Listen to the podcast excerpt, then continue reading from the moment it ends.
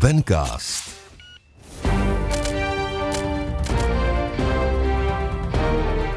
Jediný podcast pro profesionální finance.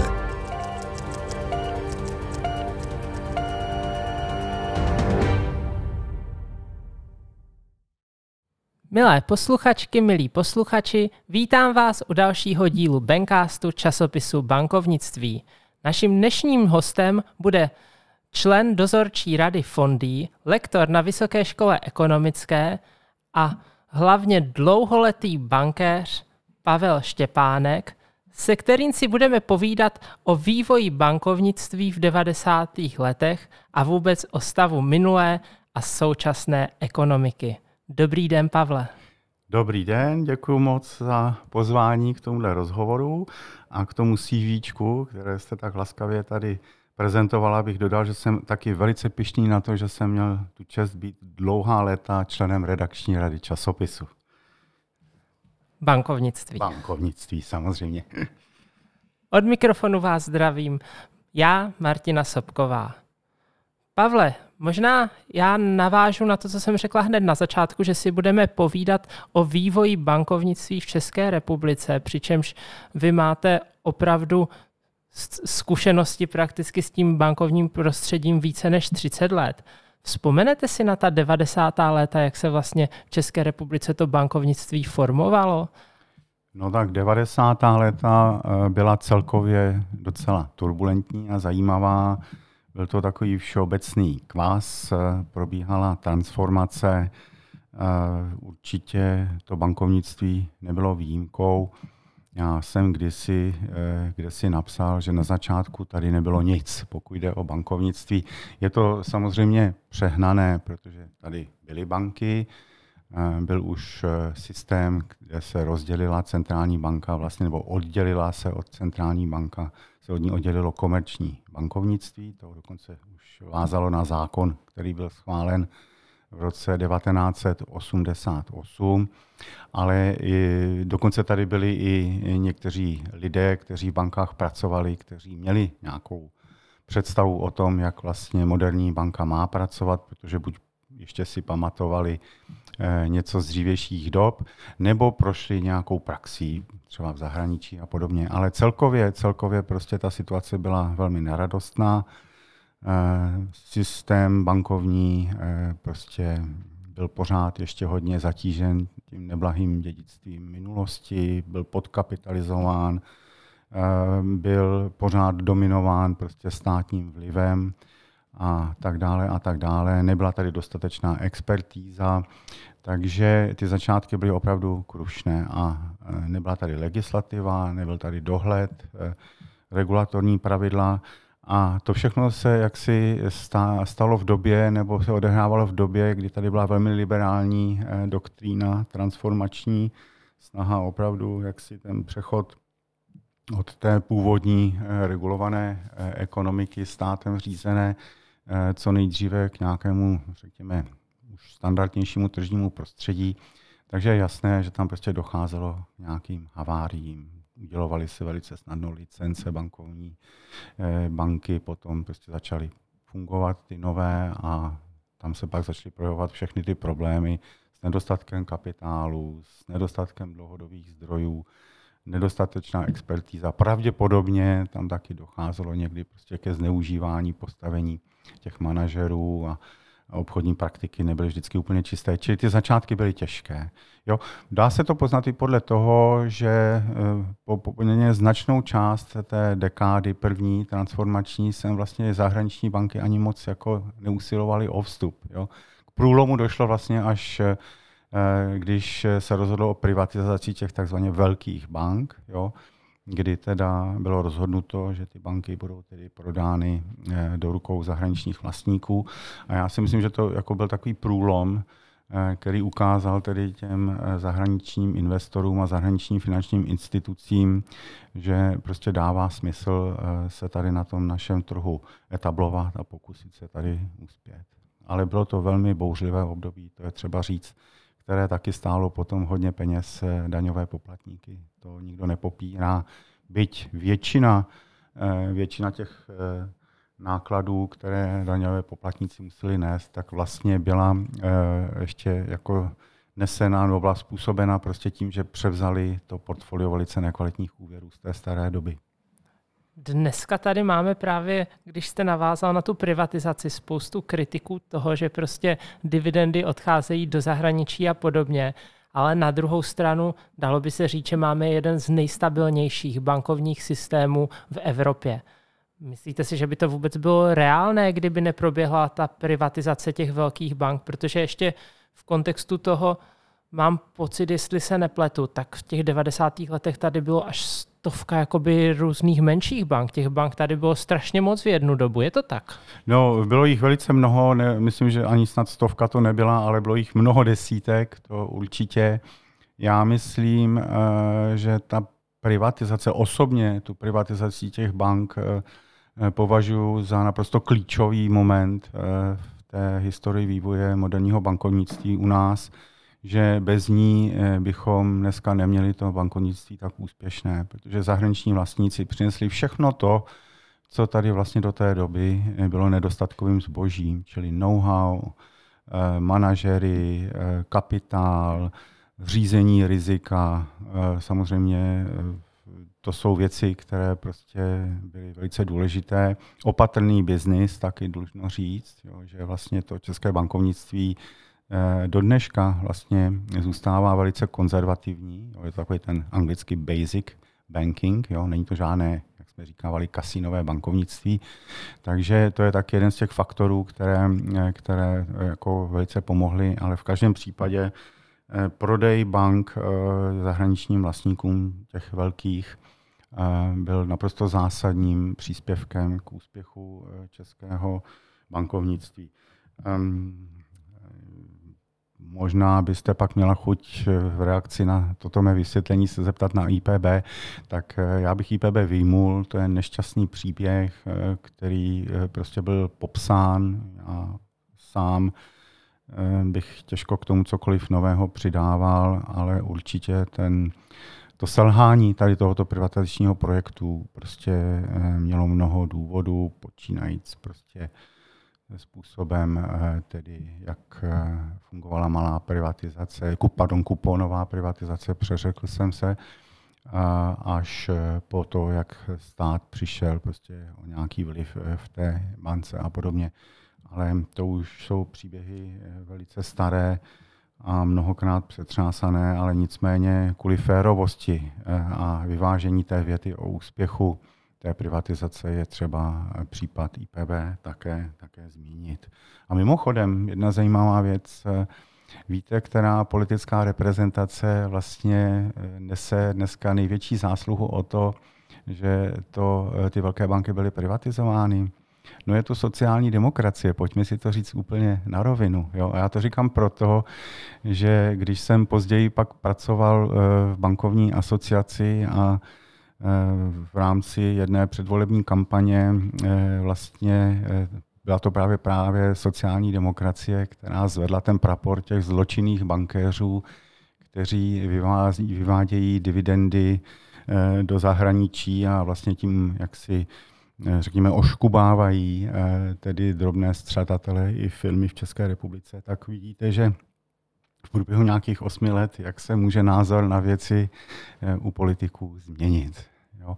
Ale jinak pokud jsme u toho vyvádění, vyvádění těch dividend, jo, tak to, to tady jako bych si dovolil jaksi eh, s tím názorem eh, jak si polemizovat. Dělal jsem to celou tu dobu, co jsem pracoval v bankovní asociaci. Ona statistika čísel, když děláte mezinárodní komparace, toto nepotvrzuje. Nepotvrzuje, že by se tady dělo něco nemorálního, co se vymyká nějakému běžnému prostě eh, standardu toho, jak nakládají akcionáři se se svou investicí, jak eh, si účtují nebo jak si nechávají vyplácet dividendy a podobně.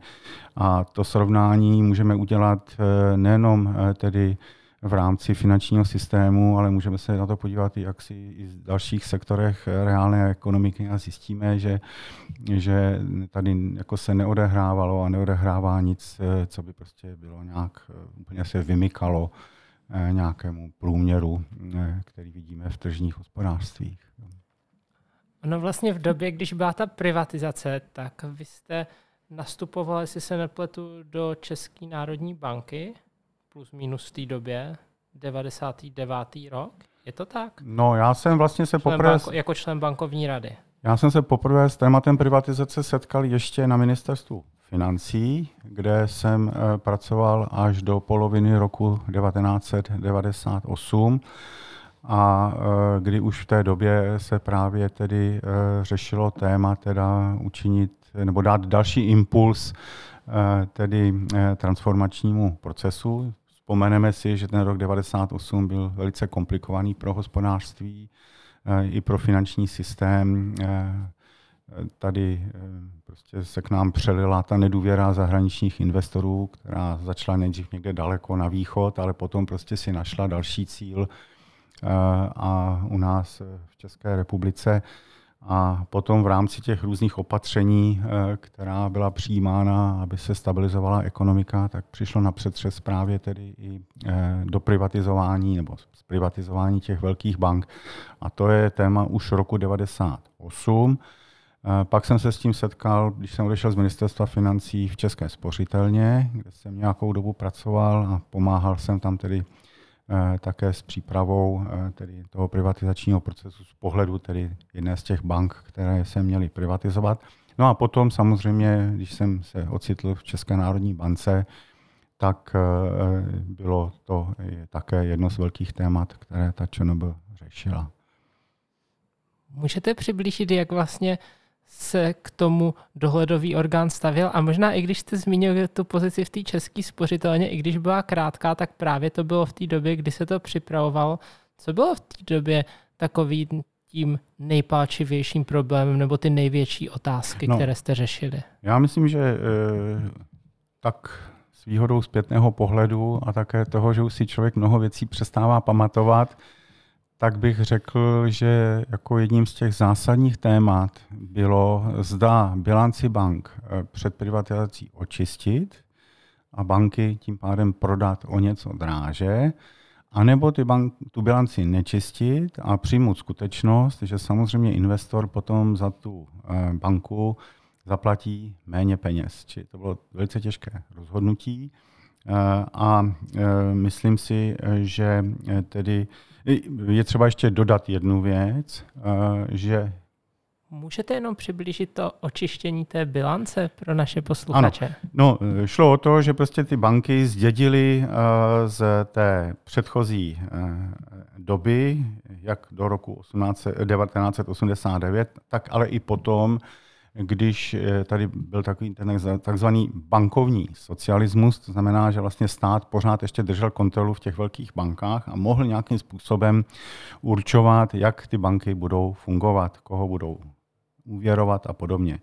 Jakými způsoby se toto dělo, to neumím posoudit. Já jsem v žádné takové bance v té době nepracoval, ale ten vliv státu eh, a očekávání, řekněme, očekávání, že ty velké banky podrží velké firmy do té doby, než ty velké firmy se nějak restrukturalizují a adaptují se na nové podmínky tržního hospodářství.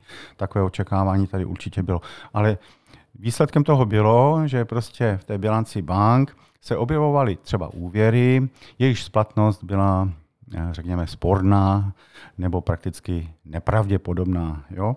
No a teď eh, máte před sebou teda subjekt, který chcete zprivatizovat a víte, že tam v tom třeba v úběrovém portfoliu jsou prostě položky, které vlastně eh, jsou eh, velice problematické. To znamená, že pokud ta banka nedokáže ten úvěr eh, jak si zpátky získat, aby byl splacen, tak samozřejmě to má negativní dopad do její kapitálové síly. Jo? Takže vlastně se tím snižuje hodnota té entity, kterou chcete prodat. Jo? No a teď je teda jako jsou dvě možnosti, jak jsem říkal. První možnost je, když to velmi zjednodušíme, nechám to, jak to je a hold přijmu ten fakt, že ta banka má vlastně nižší hodnotu, takže investor za ní prodá, za ní eh, dá méně prostředků, protože ví, že on bude muset ten problém těchto z těch problémových pohledávek vyřešit. No a nebo ty problémové pohledávky vyřešíte předtím a pak to prodáte za lepší cenu. A k tomu ale chci dodat ještě jednu věc, že e, jako toto nastalo v situaci a v době, kdy už e, řada jaksi bankovních ústavů měla přístup k různým, řekněme, pomocným programům ze strany státu. Jo, byly to takzvané konsolidační programy, které sice byly určeny hlavně pro menší instituce, ale vznikala taky konsolidační banka, jejímž, jejímž smyslem existence na počátku bylo právě přebírat problematic, část problematickou část portfolií, prostě třeba právě bank do svého, do svého portfolia a nějak to potom řešit a tím vlastně jakoby usnadnit eh, prostě potom tu privatizaci eh, těch bank. No, takže to bylo, myslím si, ústřední teba. Jo? Prodat ty banky tak, jak byly v tu chvíli, anebo nějakým způsobem je sanovat, očistit eh, a teprve potom je prodávat s perspektivou vyššího, vyššího tedy výnosu.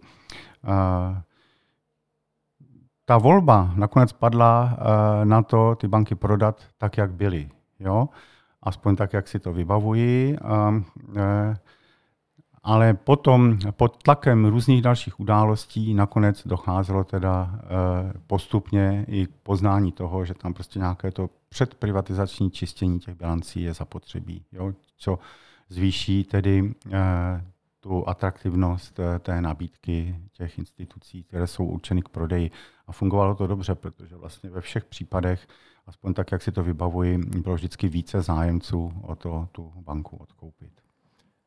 Když se teď zpětně na to podíváte, nevím, jestli dá se říct, že se to prodalo výhodně ty banky? No ne, tak takhle. Jako já se na to dívám národohospodářsky z toho, jak ten bankovní systém vypadá dneska a jak tady eh, působil posledních 20 let od okamžiku té privatizace. To je jednoznačný úspěch. Jednoznačně to eh, jak si eh, dosvědčuje to, že, že ta privatizace byla správná a že se ekonomice dlouhodobě vyplatila. Jo? Jestli se ta banka měla prodat za 20 nebo 25 miliard korun v tehdejších. Jo. To si myslím, že je sekundární. Jo. Že, že jako samozřejmě to bylo předmětem také diskuse, ale dneska s tou výhodou toho zpětného pohledu těch 20 let, eh, nebo dokonce víc než 20 let už dneska zpětného pohledu vidíme, že prostě ten celkový přínos tohle z toho privatizačního eh, projektu eh, byl jednoznačně plusový. Výrazně plusový dokonce. Když se posunu v čase trochu dopředu na vaše působení právě jakožto šéfa České bankovní asociace, tak to už byl ten bankovní systém prakticky zprivatizovaný. Dalo by se říct, že i stabilní, ale bylo tu nelehké období po pádu Lehman Brothers, že jo, banky. Co jste v té době řešili jako hlavní témata? A co bylo vlastně takový nějaký ten největší problém?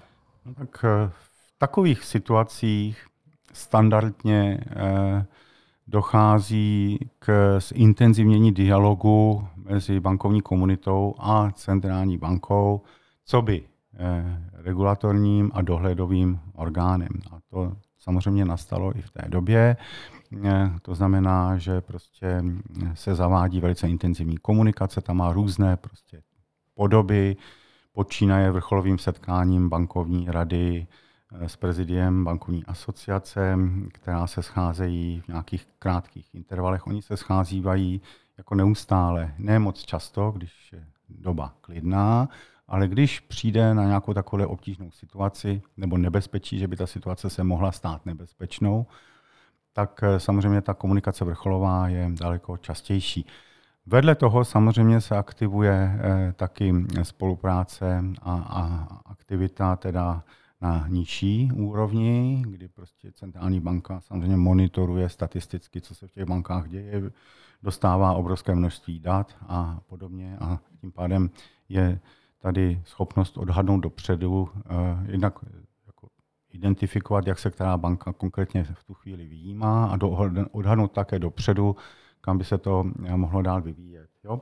Jsou také případně připravovány nějaké eh, nástroje, které by mohly, kdyby na to došlo, těm bankám pomoci, facility prostě a obdobně.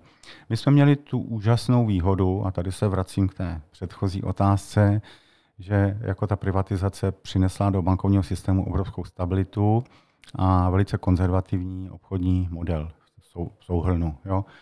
Takže vlastně, když došlo potom teda k tomu pádu Lehman Brothers a těm řetězovým problémům v bankovním systému v řadě zemí, tak nám se to úplně, ale úplně vyhnulo. Jo?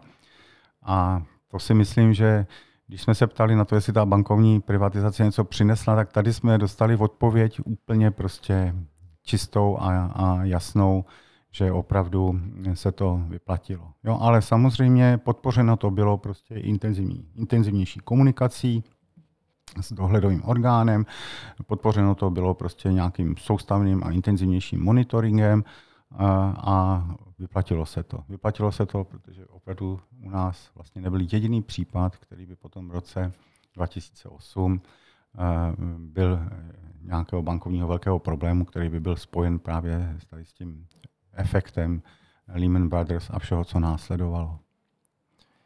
Myslíte si, že za stabilitou právě jakoby našeho bankovního sektoru stojí i to, že poměrně velmi dobře funguje fond pojištění vkladů, na který se vlastně mohou spolehnout lidi, proto se nedělají ty rany na banky, nebojí se, že by o své vklady přišli a podobně? No určitě to spolu souvisí. Eh, jestli si to správně pamatuji, tak vlastně po tom roce 2008 také se jaksi rychle eh, tedy zaváděly nějaká, zaváděla nová opatření a modifikoval se trošku ten systém pojištění vkladů, jednak pro tak, aby byl harmonizován napříč celým evropským trhem, čím jsme vlastně převzali tu úpravu, která dneska platí Eh, i v dalších zemích, ale samozřejmě to, že se o tom hovořilo, že, že tedy eh, ta široká veřejnost vlastně dostávala díky tomu prostě průběžně informaci, že jejich úspory jsou nějakým způsobem chráněny, tak eh, přispělo určitě z pohledu, bych řekl, té, té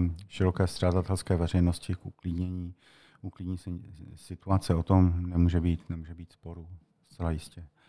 Vraťme se ještě krátce k té hmm. České bankovní asociaci. Hmm jste ji mnoho let vedl, funguje tam nějaké pnutí třeba mezi těmi většími a menšími subjekty? Protože takto zvenku se zdá, že vlastně ty větší subjekty vždycky se střídají v tom vedení, ale jak to vlastně funguje zevnitř? No tak eh, já myslím, že odpověď vede před pouhého konstatování, že v bankovním systému jako celku je strašně moc konkurence mezi všemi hráči eh, navzájem.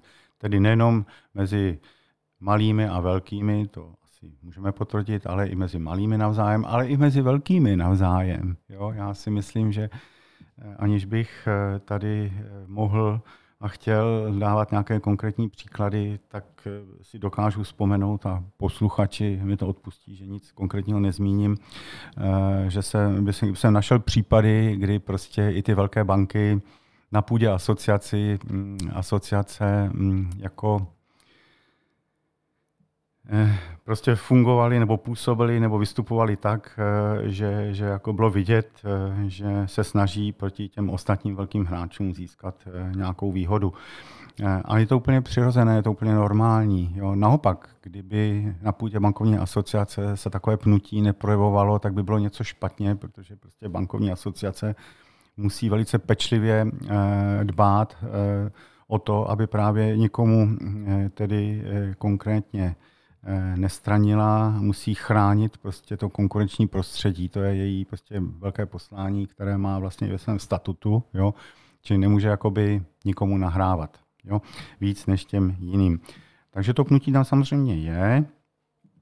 Pokud je o složení prezidia bankovní asociace, tak uh, asi bychom našli příklady historicky, kdy v prezidiu seděli i zástupci menších bank, no, dokonce i bank zahraničních, eh, které u nás působí. Čili to není úplně jednobarevně, že to bylo vždycky jenom složeno ze zástupců těch velkých nebo největších bank. Je to taky otázka, co je velká banka, když středně velké banky dorůstají už do větší velikosti a podobně. Jo. Nicméně samozřejmě eh, já si myslím, že eh, v tom musíme vidět asi to, že ty velké banky, eh, když přijde na to negociovat eh, s Českou národní bankou nebo s ministerstvem financí či, či dalšími státními subjekty, tak oni mají přece jenom větší vliv tou svojí velikostí. To znamená, že samozřejmě je snazší pro ně prostě vést ten vrcholový dialog, nejenom ve svém vlastním zájmu, ale i v zájmu tedy bankovní industrie s těmi partnery. To u těch menších bank prostě jako je daleko komplikovanější, nehledě na to, že tam je nějaký kapacitní problém a podobně. Ale pravda je taky taková, že bankovní asociace v rámci tedy toho, že musí držet pořád jaksi ten svůj mandát, eh, hlídat konkurenci eh, v sektoru, tak ona má velice široký vějíř pracovních aktivit, eh, kde se potom schází prostě všichni experti velkých i malých bank nebo těch, kteří mají zájem o práci v těch strukturách a, a a vyměňují si poznatky a tam, kde to je možné, aniž by to prostě nějakým způsobem vyvolalo zájem antimonopolního úřadu, tak prostě spolupracují na různých uh, řešeních. Jo? Um, takže já si myslím, že uh, jako topnutí se dá překlenout a taky si myslím, že se to daří na té pracovní úrovni a uh, že jako v celku jo, ta bankovní asociace je, řekněme, nebo aspoň byla v době, kdy jsem tam ještě působil, protože za poslední tři roky už vůbec asociaci nesleduji. Takže v té době eh, to bylo jaksi společenství lidí a expertů, kteří jako sdíleli společný zájem udržet prostě tu dobrou pověst a stabilitu toho systému. A samozřejmě prosadit zájmy bankovní industrie. Na konec konců je to lobistická firma. Jo? Já bych to zase nechtěl kreslit jako tak, jako že to je nějaká instituce, která prostě eh, jako nemá vlastní zájmy. Ona je samozřejmě má, to je, řekl bych, eh, sama podstata existence nejenom bankovní asociace, ale pravděpodobně většiny asociací nejenom na finančním trhu, ale i mimo něj prostě prosazovat nějaké kolektivní společné zájmy. Jo? To jsme viděli třeba teď, když se diskutovalo o, o válečné dani pro banky a podobně. Tam najednou jsme viděli, že opravdu ten hlas je velice společný. Většinově, jo? protože vždycky se někde najde někdo, kdo se chce zviditelnit tím, že začne říkat něco jiného. Jo? Ale kdo konkrétně, to bych nerad tady Ono už se vás, ono už je, že do toho skáču, vy o tom mluvíte tak půtavě a mě nedá se nezeptat, že už za vás byla vlastně ta asociace poměrně velmi aktivní a i když vím, že v těch 90. letech jste v ní nepůsobil, jste byl na ministerstvu, následně v té české spořitelně a potom v České národní bance, tak určitě jste se s ní aspoň trošku stýkali. Byla taky fungovala tak strašně aktivně, nebo dá se říct, že ta aktivita spíše rostla až po té privatizaci, až když ten bankovní sektor byl tak nějak stabilizovaný? No, eh, já myslím, že prostě i z důvodu kapacitních, tak jak to vnímám, eh, že jako to portfolio těch aktivit eh, asociace prostě v čase průběžně narůstalo. Jestli to jako bylo nějakým způsobem potom ještě postrčeno rychleji kupředu v těchto těch úzlových momentech, jako je privatizace nebo hrozba nějaké krize.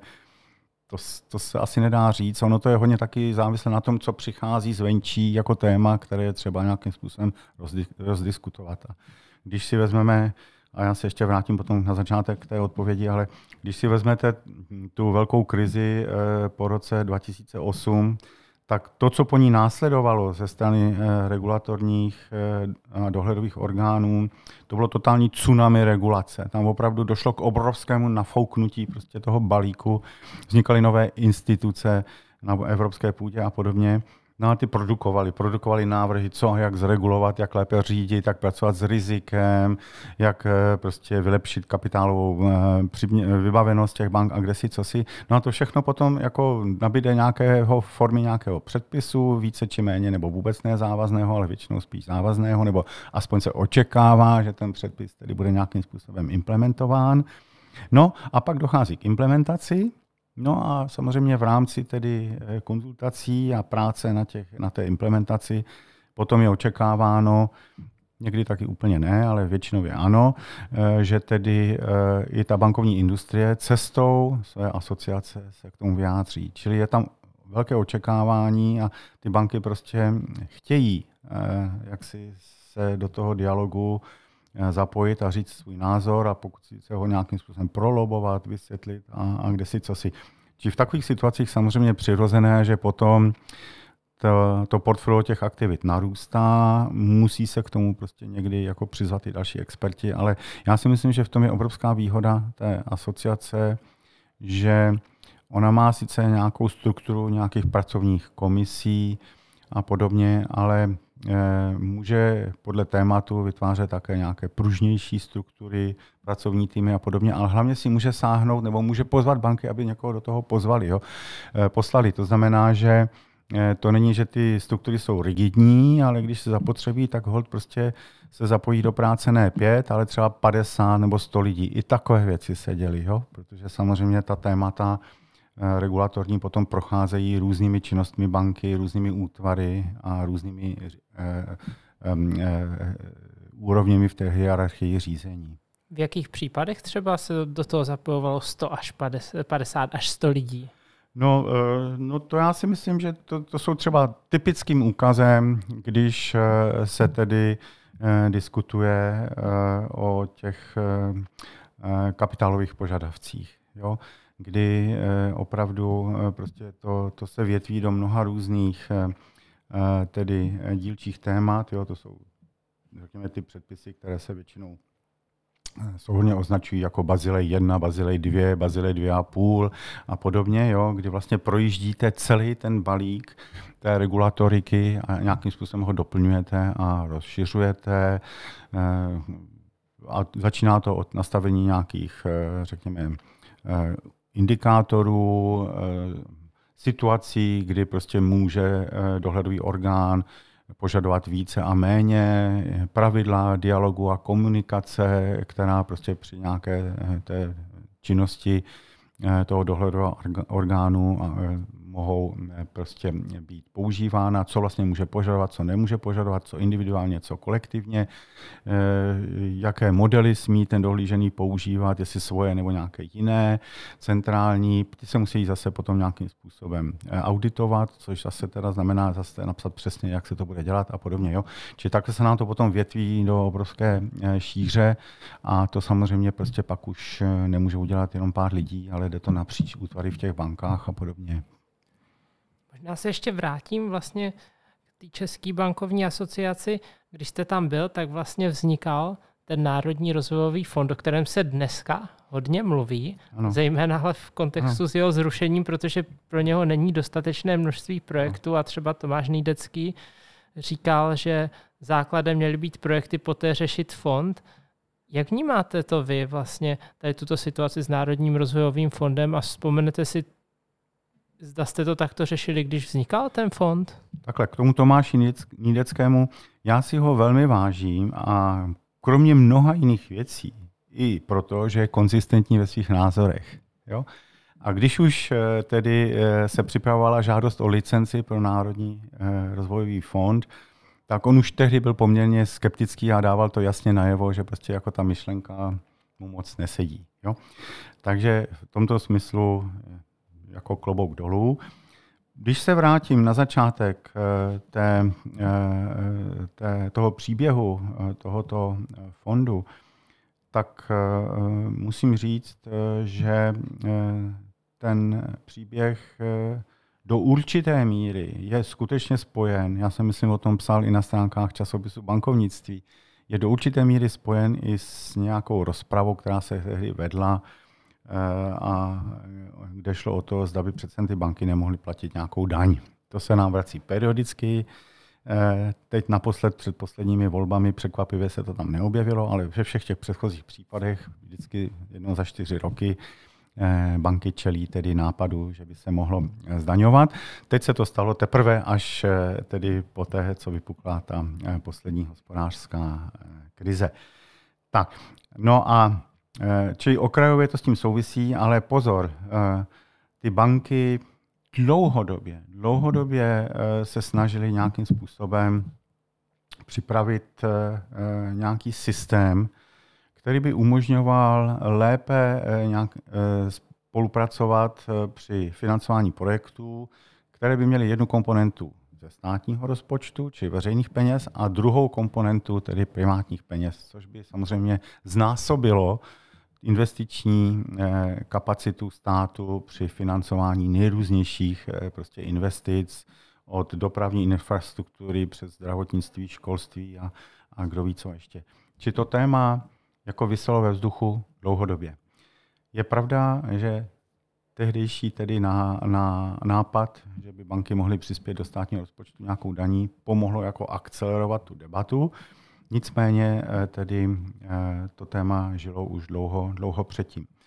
A bylo to míněno přesně tak, jak jsem řekl. Jo? Musíme si uvědomit, a už tehdy jsme argumentovali tím, podívejte se, státní rozpočet eh, jako dlouhodobě prostě ztrácí kapacitu být nějakým vehiklem masivních investic, dostává se do čím dál tím větších strukturálních problémů a ten prostor pro ty takzvané diskreční výdaje, do níž třeba právě patří investice do infrastruktury, eh, do zdravotnictví, do školství a podobně, ten se neustále zužuje, protože prostě ty mandatorní výdaje jakoby konzumují čím dál tím větší část eh, toho výdajového součtu.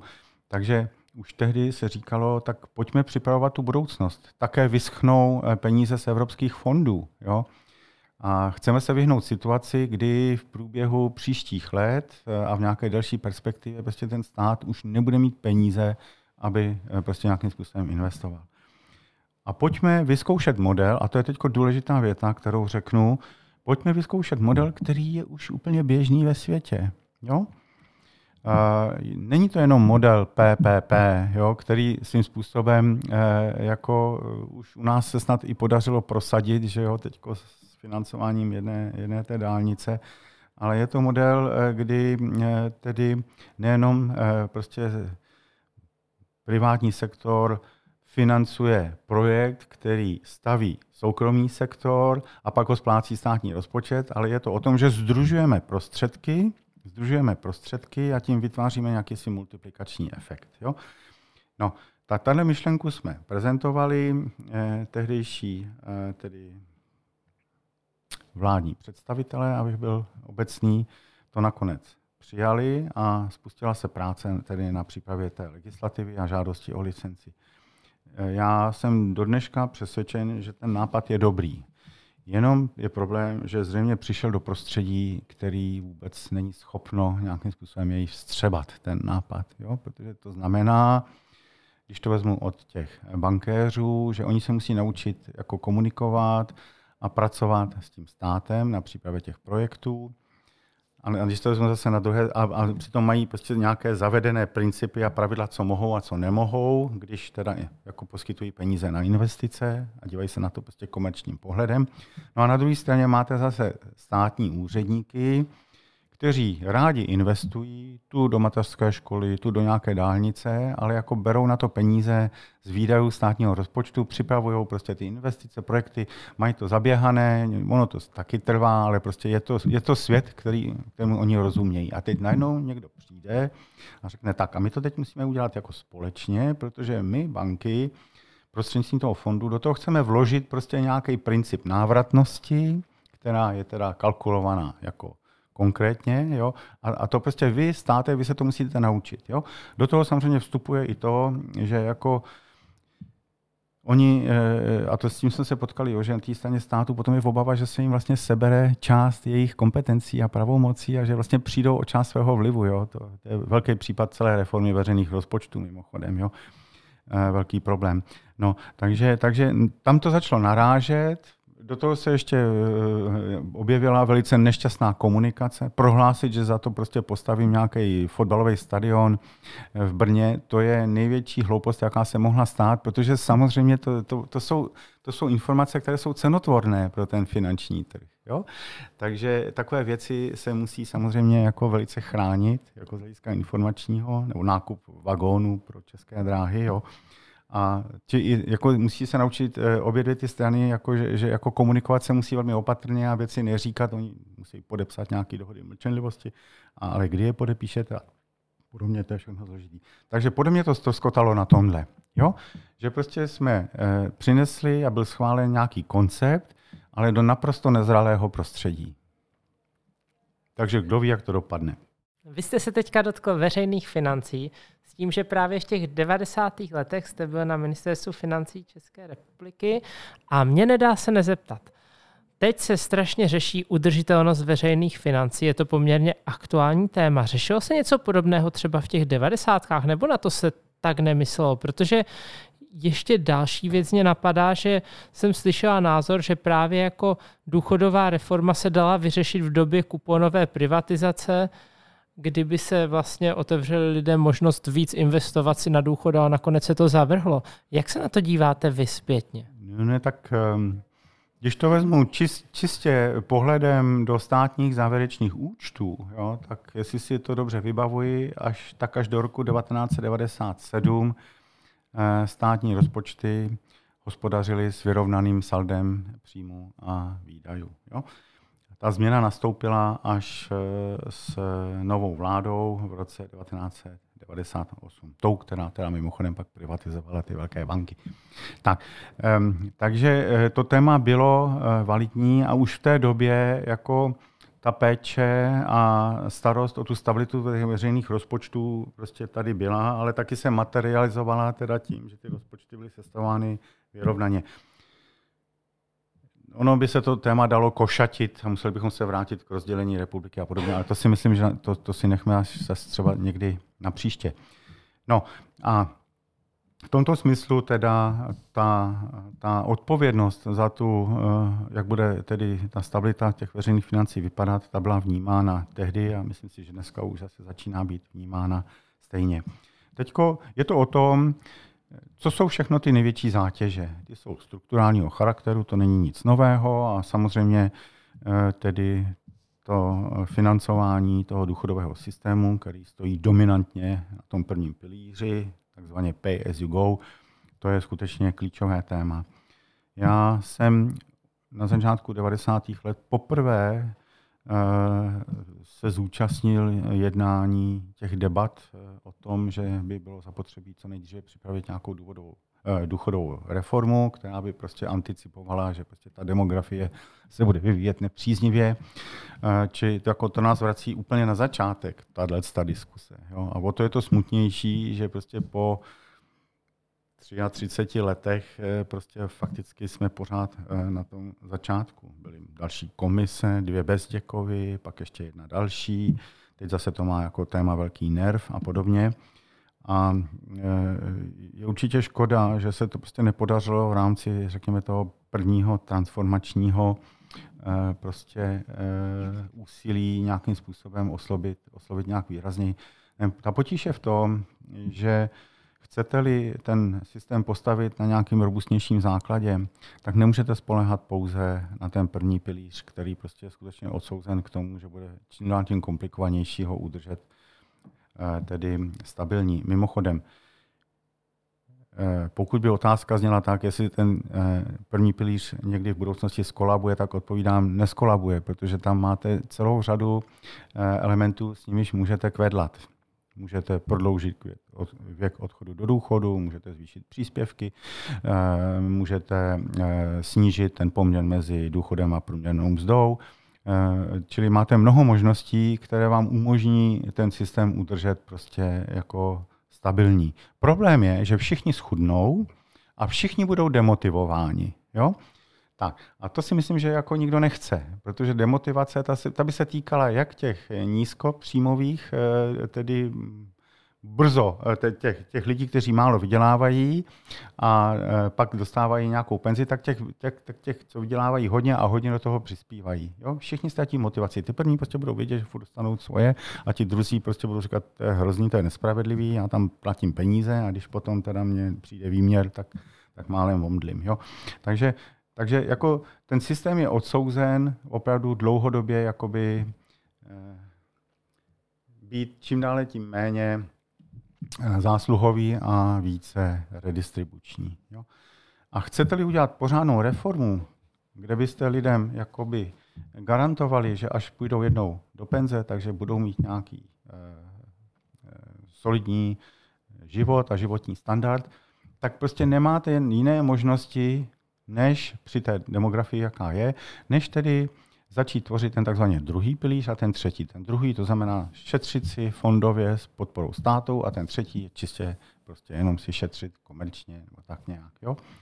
No jo, ale abyste tohle měla nějaký výsledek, tak na to potřebujete tři dekády. Dvě, tři dekády, než prostě ty lidi tam ty prostředky nahromadí a pak si vytvoří teda ten vedlejší zdroj příjmu eh, až do toho důchodu půjdou. No a po cestě máte prostě mraky politických komplikací. Tak první je, to vždycky říkala sociální demokracie, jo, tak my teda tady vytvoříme nějaký fondový systém, a ono to zase krachne, jako krachly všechny ty projekty, protože prostě holce objeví nějaký šikulové, kteří to nějakým způsobem nebudou umět spravovat, nebo to dokonce záměrně budou prostě nějak s tím zakládat, nakládat blbě a podobně. Tak, tak to radši zrušme. Jo?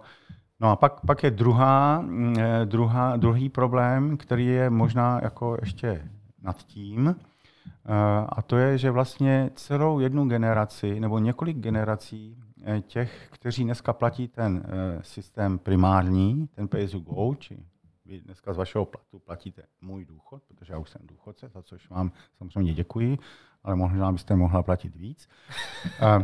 Tak samozřejmě vedle toho bychom vás přiměli k tomu, abyste si začala odkládat do toho fondového systému. Čili vy byste platila nejen můj důchod, ale ještě byste si musela při, jako platit na, na, na svůj budoucí větší důchod. Jo? Čili ta generace těch aktivních, a kdo ví, jestli jenom jedna, ale několik, by vlastně byli dvakrát zatíženi. Jo? Tím, že budou platit těm původním, eh, těm stávajícím důchodcům, ale také, že si budou vytvářet teda nějaký ten kapitál, z něhož potom budou žít v tom důchodu. No a to je samozřejmě velká komplikace. Jo? To jako, tohle lidem vysvětlete a nepřijďte přitom o voličskou podporu. Jo? No. no a potom je tady samozřejmě další věci takový, jako ono se někdy říká, no, ta velká měnová reforma byla v roce 53 a to už je dávno zapomenutý. Není to zapomenutý. Lidi prostě státu nevěří. Jo? Ta. To by bylo takové pesimistické zakončení, tak mě nedá nezeptat se na poslední otázku, která mě zajímá a bude snad, doufám, optimističtější. V době, když jste byl vlastně v bankovní radě, tak proběhla už ta privatizace. Vzpomenete si, co jste vlastně v té době řešili jako hlavní téma a zároveň bych se zeptala, v čem vlastně spočívá ta práce toho člena bankovní rady, protože spousta lidí věřím, že zná členy bankovní rady, ale neví vlastně, jaká je ta jejich každodenní rutina. No, Ona, každá ta generace bankovní rady, když takhle se to špatně říká, protože oni průběžně jako přicházejí a odcházejí, byť v poslední době to docela vyšlo, jako že ta obměna byla uh, jako uh, velká, tak každá z těchto generací, každá ta bankovní rada si prochází svými problémy. Jo. Uh, to jsou problémy různého typu. Já, když jen tak narychlo začnu vzpomínat, tak právě v souvislosti s tou velkou privatizací Tady byl problém prostě eh, přílivu devizových prostředků a tlaku na kurz devizové koruny, takže jsem musel vymyslet nějaký systém, který by prostě eh, eh, zabránil tomu, aby tedy masivní konverze těch devizových příjmů do korun nespůsobily prostě nějaké brutální posílení české koruny, což by bylo pro ekonomiku škodlivé. To je jen tak jako první, co mě napadá v té chronologii těch událostí toho období. Jo. A pak těch událostí je samozřejmě eh, ještě mnoho, mnoho dalších. Jo. Ale eh, člen bankovní rady je eh, velice vytížený člověk a samozřejmě má strašně moc práce. Tak zaprvé formálně je vlastně jakýmsi dohlížejícím a poradním tedy orgánem pro některé činnosti v České národní bance. Ta se dělí na různé sekce, ty sekce mají různé povinnosti a různé, eh, různé činnosti a je nad nimi dohlížející člen bankovní rady. On snad nemá eh, tedy právo, pokud se to nezměnilo mezi tím, eh, jaksi výluční manažerské odpovědnosti nad těmito sekcemi, ale jako očekává se od něj, že sleduje jejich činnost, přenáší informace z bankovní rady, zpětně zase prostě, pokud je nějaký téma, tak ho přináší do bankovní rady a nějakým způsobem je taková spojka, která prostě ví o, o všem, o čem je třeba vědět a, a prostě může i navigovat, radit a podobně. Eh, stejně eh, tak se můžou dotazovat na činnost těch sekcí i všichni ostatní členové bankovní rady, jo? čili tam, tam to není prostě přímá manažerská linka, ale je tam prostě jako přece jenom jeden z nich, který nějakým způsobem eh, se tomu, těm příslušným tématům věnuje víc. No a to samozřejmě znamená, že ty témata musíte sledovat a, a je to obrovský penzum práce, jo? protože prostě ta témata, ať už jsou dohledová, regulatorní, měnová, platební styka a statistika a podobně, tak ona vyžadují skutečně jako denní monitoring a neustále prostě se snažit pochopit, co se tam děje, aby ten člověk potom v té bankovní radě prostě uměl, uměl uh, prostě tu svoji funkci naplňovat. No a vedle toho samozřejmě pak je příprava eh, rozhodnutí eh, bankovní rady. Bankovní rada nezasedá jenom v měnově politických záležitostech, ale i v celé řadě dalších eh, témat regulatorních, ale také administrativních a podobně. A to je vlastně v týdenní frekvenci. A, a očekává se, že ten člen bankovní rady přijde do té bankovní rady připraven, ale to znamená, že nejenom, že si načte podklady, ale může si dojít kamkoliv a zeptat se a poradit se a podobně. Jo. No a to je další jako veliký penzum eh, činností a, a eh, samozřejmě z nich tedy vyniká ta periodicita tedy těch měnově politických zasedání, eh, kdy vlastně než dojde k tomu zasedání, tak prostě tam probíhá jako dialog mezi bankovní radou a odpovědnými útvary, toho se může zúčastnit kdokoliv, jak chce a potřebuje. Jo. Čili jako na tom konci tedy z toho vychází, že ta denní pracovní doba eh, velice často nestačí. Jo. To, to teda bych chtěl jako zdůraznit. Jo. No. Takže, takže je to velice pracovní. Ehm, ten vlastní, já samozřejmě mám jenom zkušenost eh, toho jednoho mandátu, který jsem tam strávil, ale můžu vás ujistit, že když potom dojde na zasedání bankovní rady nebo všechny ty přípravné prostě dialogy a diskuse, které se vedou, tak samozřejmě se střetávají lidé, kteří mohou mít různé názory na věc. Jo. Ta atmosféra je eh, celkově velice dělná, ale někdy dochází prostě k tomu, že ty názory se musí tříbit a musí se nějakým způsobem eh, prostě hledat kompromis a podobně, ale nemusí to být vždy úplně jednoduché. A teď se ale jako odkazuji pouze na to období, které jsem tam strávil, ale divil bych se, kdyby to bylo dneska jinak. Otázka na závěr. Zmínil jste, že už jste v důchodu ale jste teda aktivní důchodce, se musí říct. Ten prduch, jak se říká, ano. Vaše nejveselější období nebo nejlepší část vlastně v té bankovní kariéře, finančně bankovní kariéře? No, veselých momentů eh, bylo hodně. Oni bankéři jsou samozřejmě taky jenom lidé a eh, já bych nerad uváděl konkrétní příklady, protože prostě řada těch lidí zůstává mými přáteli. Takže by nebylo asi fér nějakým způsobem tady vzpomínat na veselé historky. Um, to, řekněme, nejšťastnější období. Um,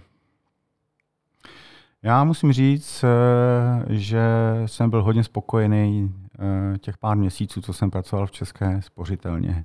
Jo, protože jsem přišel z ministerstva financí, kdy jsem byl nabit eh, jaksi zkušenostmi a z toho tématu přípravy privatizace velkých bank. Eh, měl jsem nastudováno, jak se to vlastně procesně dělá všecko, co, to obnáší všechno za kroky. A, a pak jsem přišel do České spořitelny, kde zrovna v tou dobou také začínali s tou přípravou. Jo? Čili to know-how, eh, technické know-how, které jsem nabil ještě na ministerstvu financí, jsem tam mohl použít. A, a měl jsem pocit, že to dává smysl a, a že ta moje práce je ceněná. No, pak prostě se stalo něco jiného, nastoupil jsem do bankovní rady, ale tohle období bylo, myslím, velice dobré. Jako z hlediska toho pocitu, že ta práce dává smysl. Pavle, já vám moc děkuji za rozhovor. Já tady mám ještě sadu otázek, takže doufám, že třeba v budoucnu se ještě potkáme na rozhovoru. Určitě já moc děkuju a Největší odměnou by pro mě bylo, eh, kdybyste mě zase někdy poprosila o nějaký text do časopisu. Jo? Rozhodně a ráda. Můžu si prosím udělat malou reklamu? Určitě. Eh, všechno to, o čem jsme tady hovořili a o mnoha jiných věcích, eh, teď je na nové webovské stránce, kterou jsem si postavil, stepanekpavel.cz. Všechny komentáře, které jsem napsal v posledních několika letech, tam jsou na jednom místě. Tak pokud by někdo z těch témat, která jsme tady probíhala, probírali, chtěl jako si načíst něco navíc, tak tam to najde, ale mnoho jiných věcí. Děkuji. A je tam i kontakt na vás? Ne, jo. ne, ne, není. Tak ještě jednou moc děkuji a loučím se i s posluchači. Děkuju. Naschledanou. Naschledanou.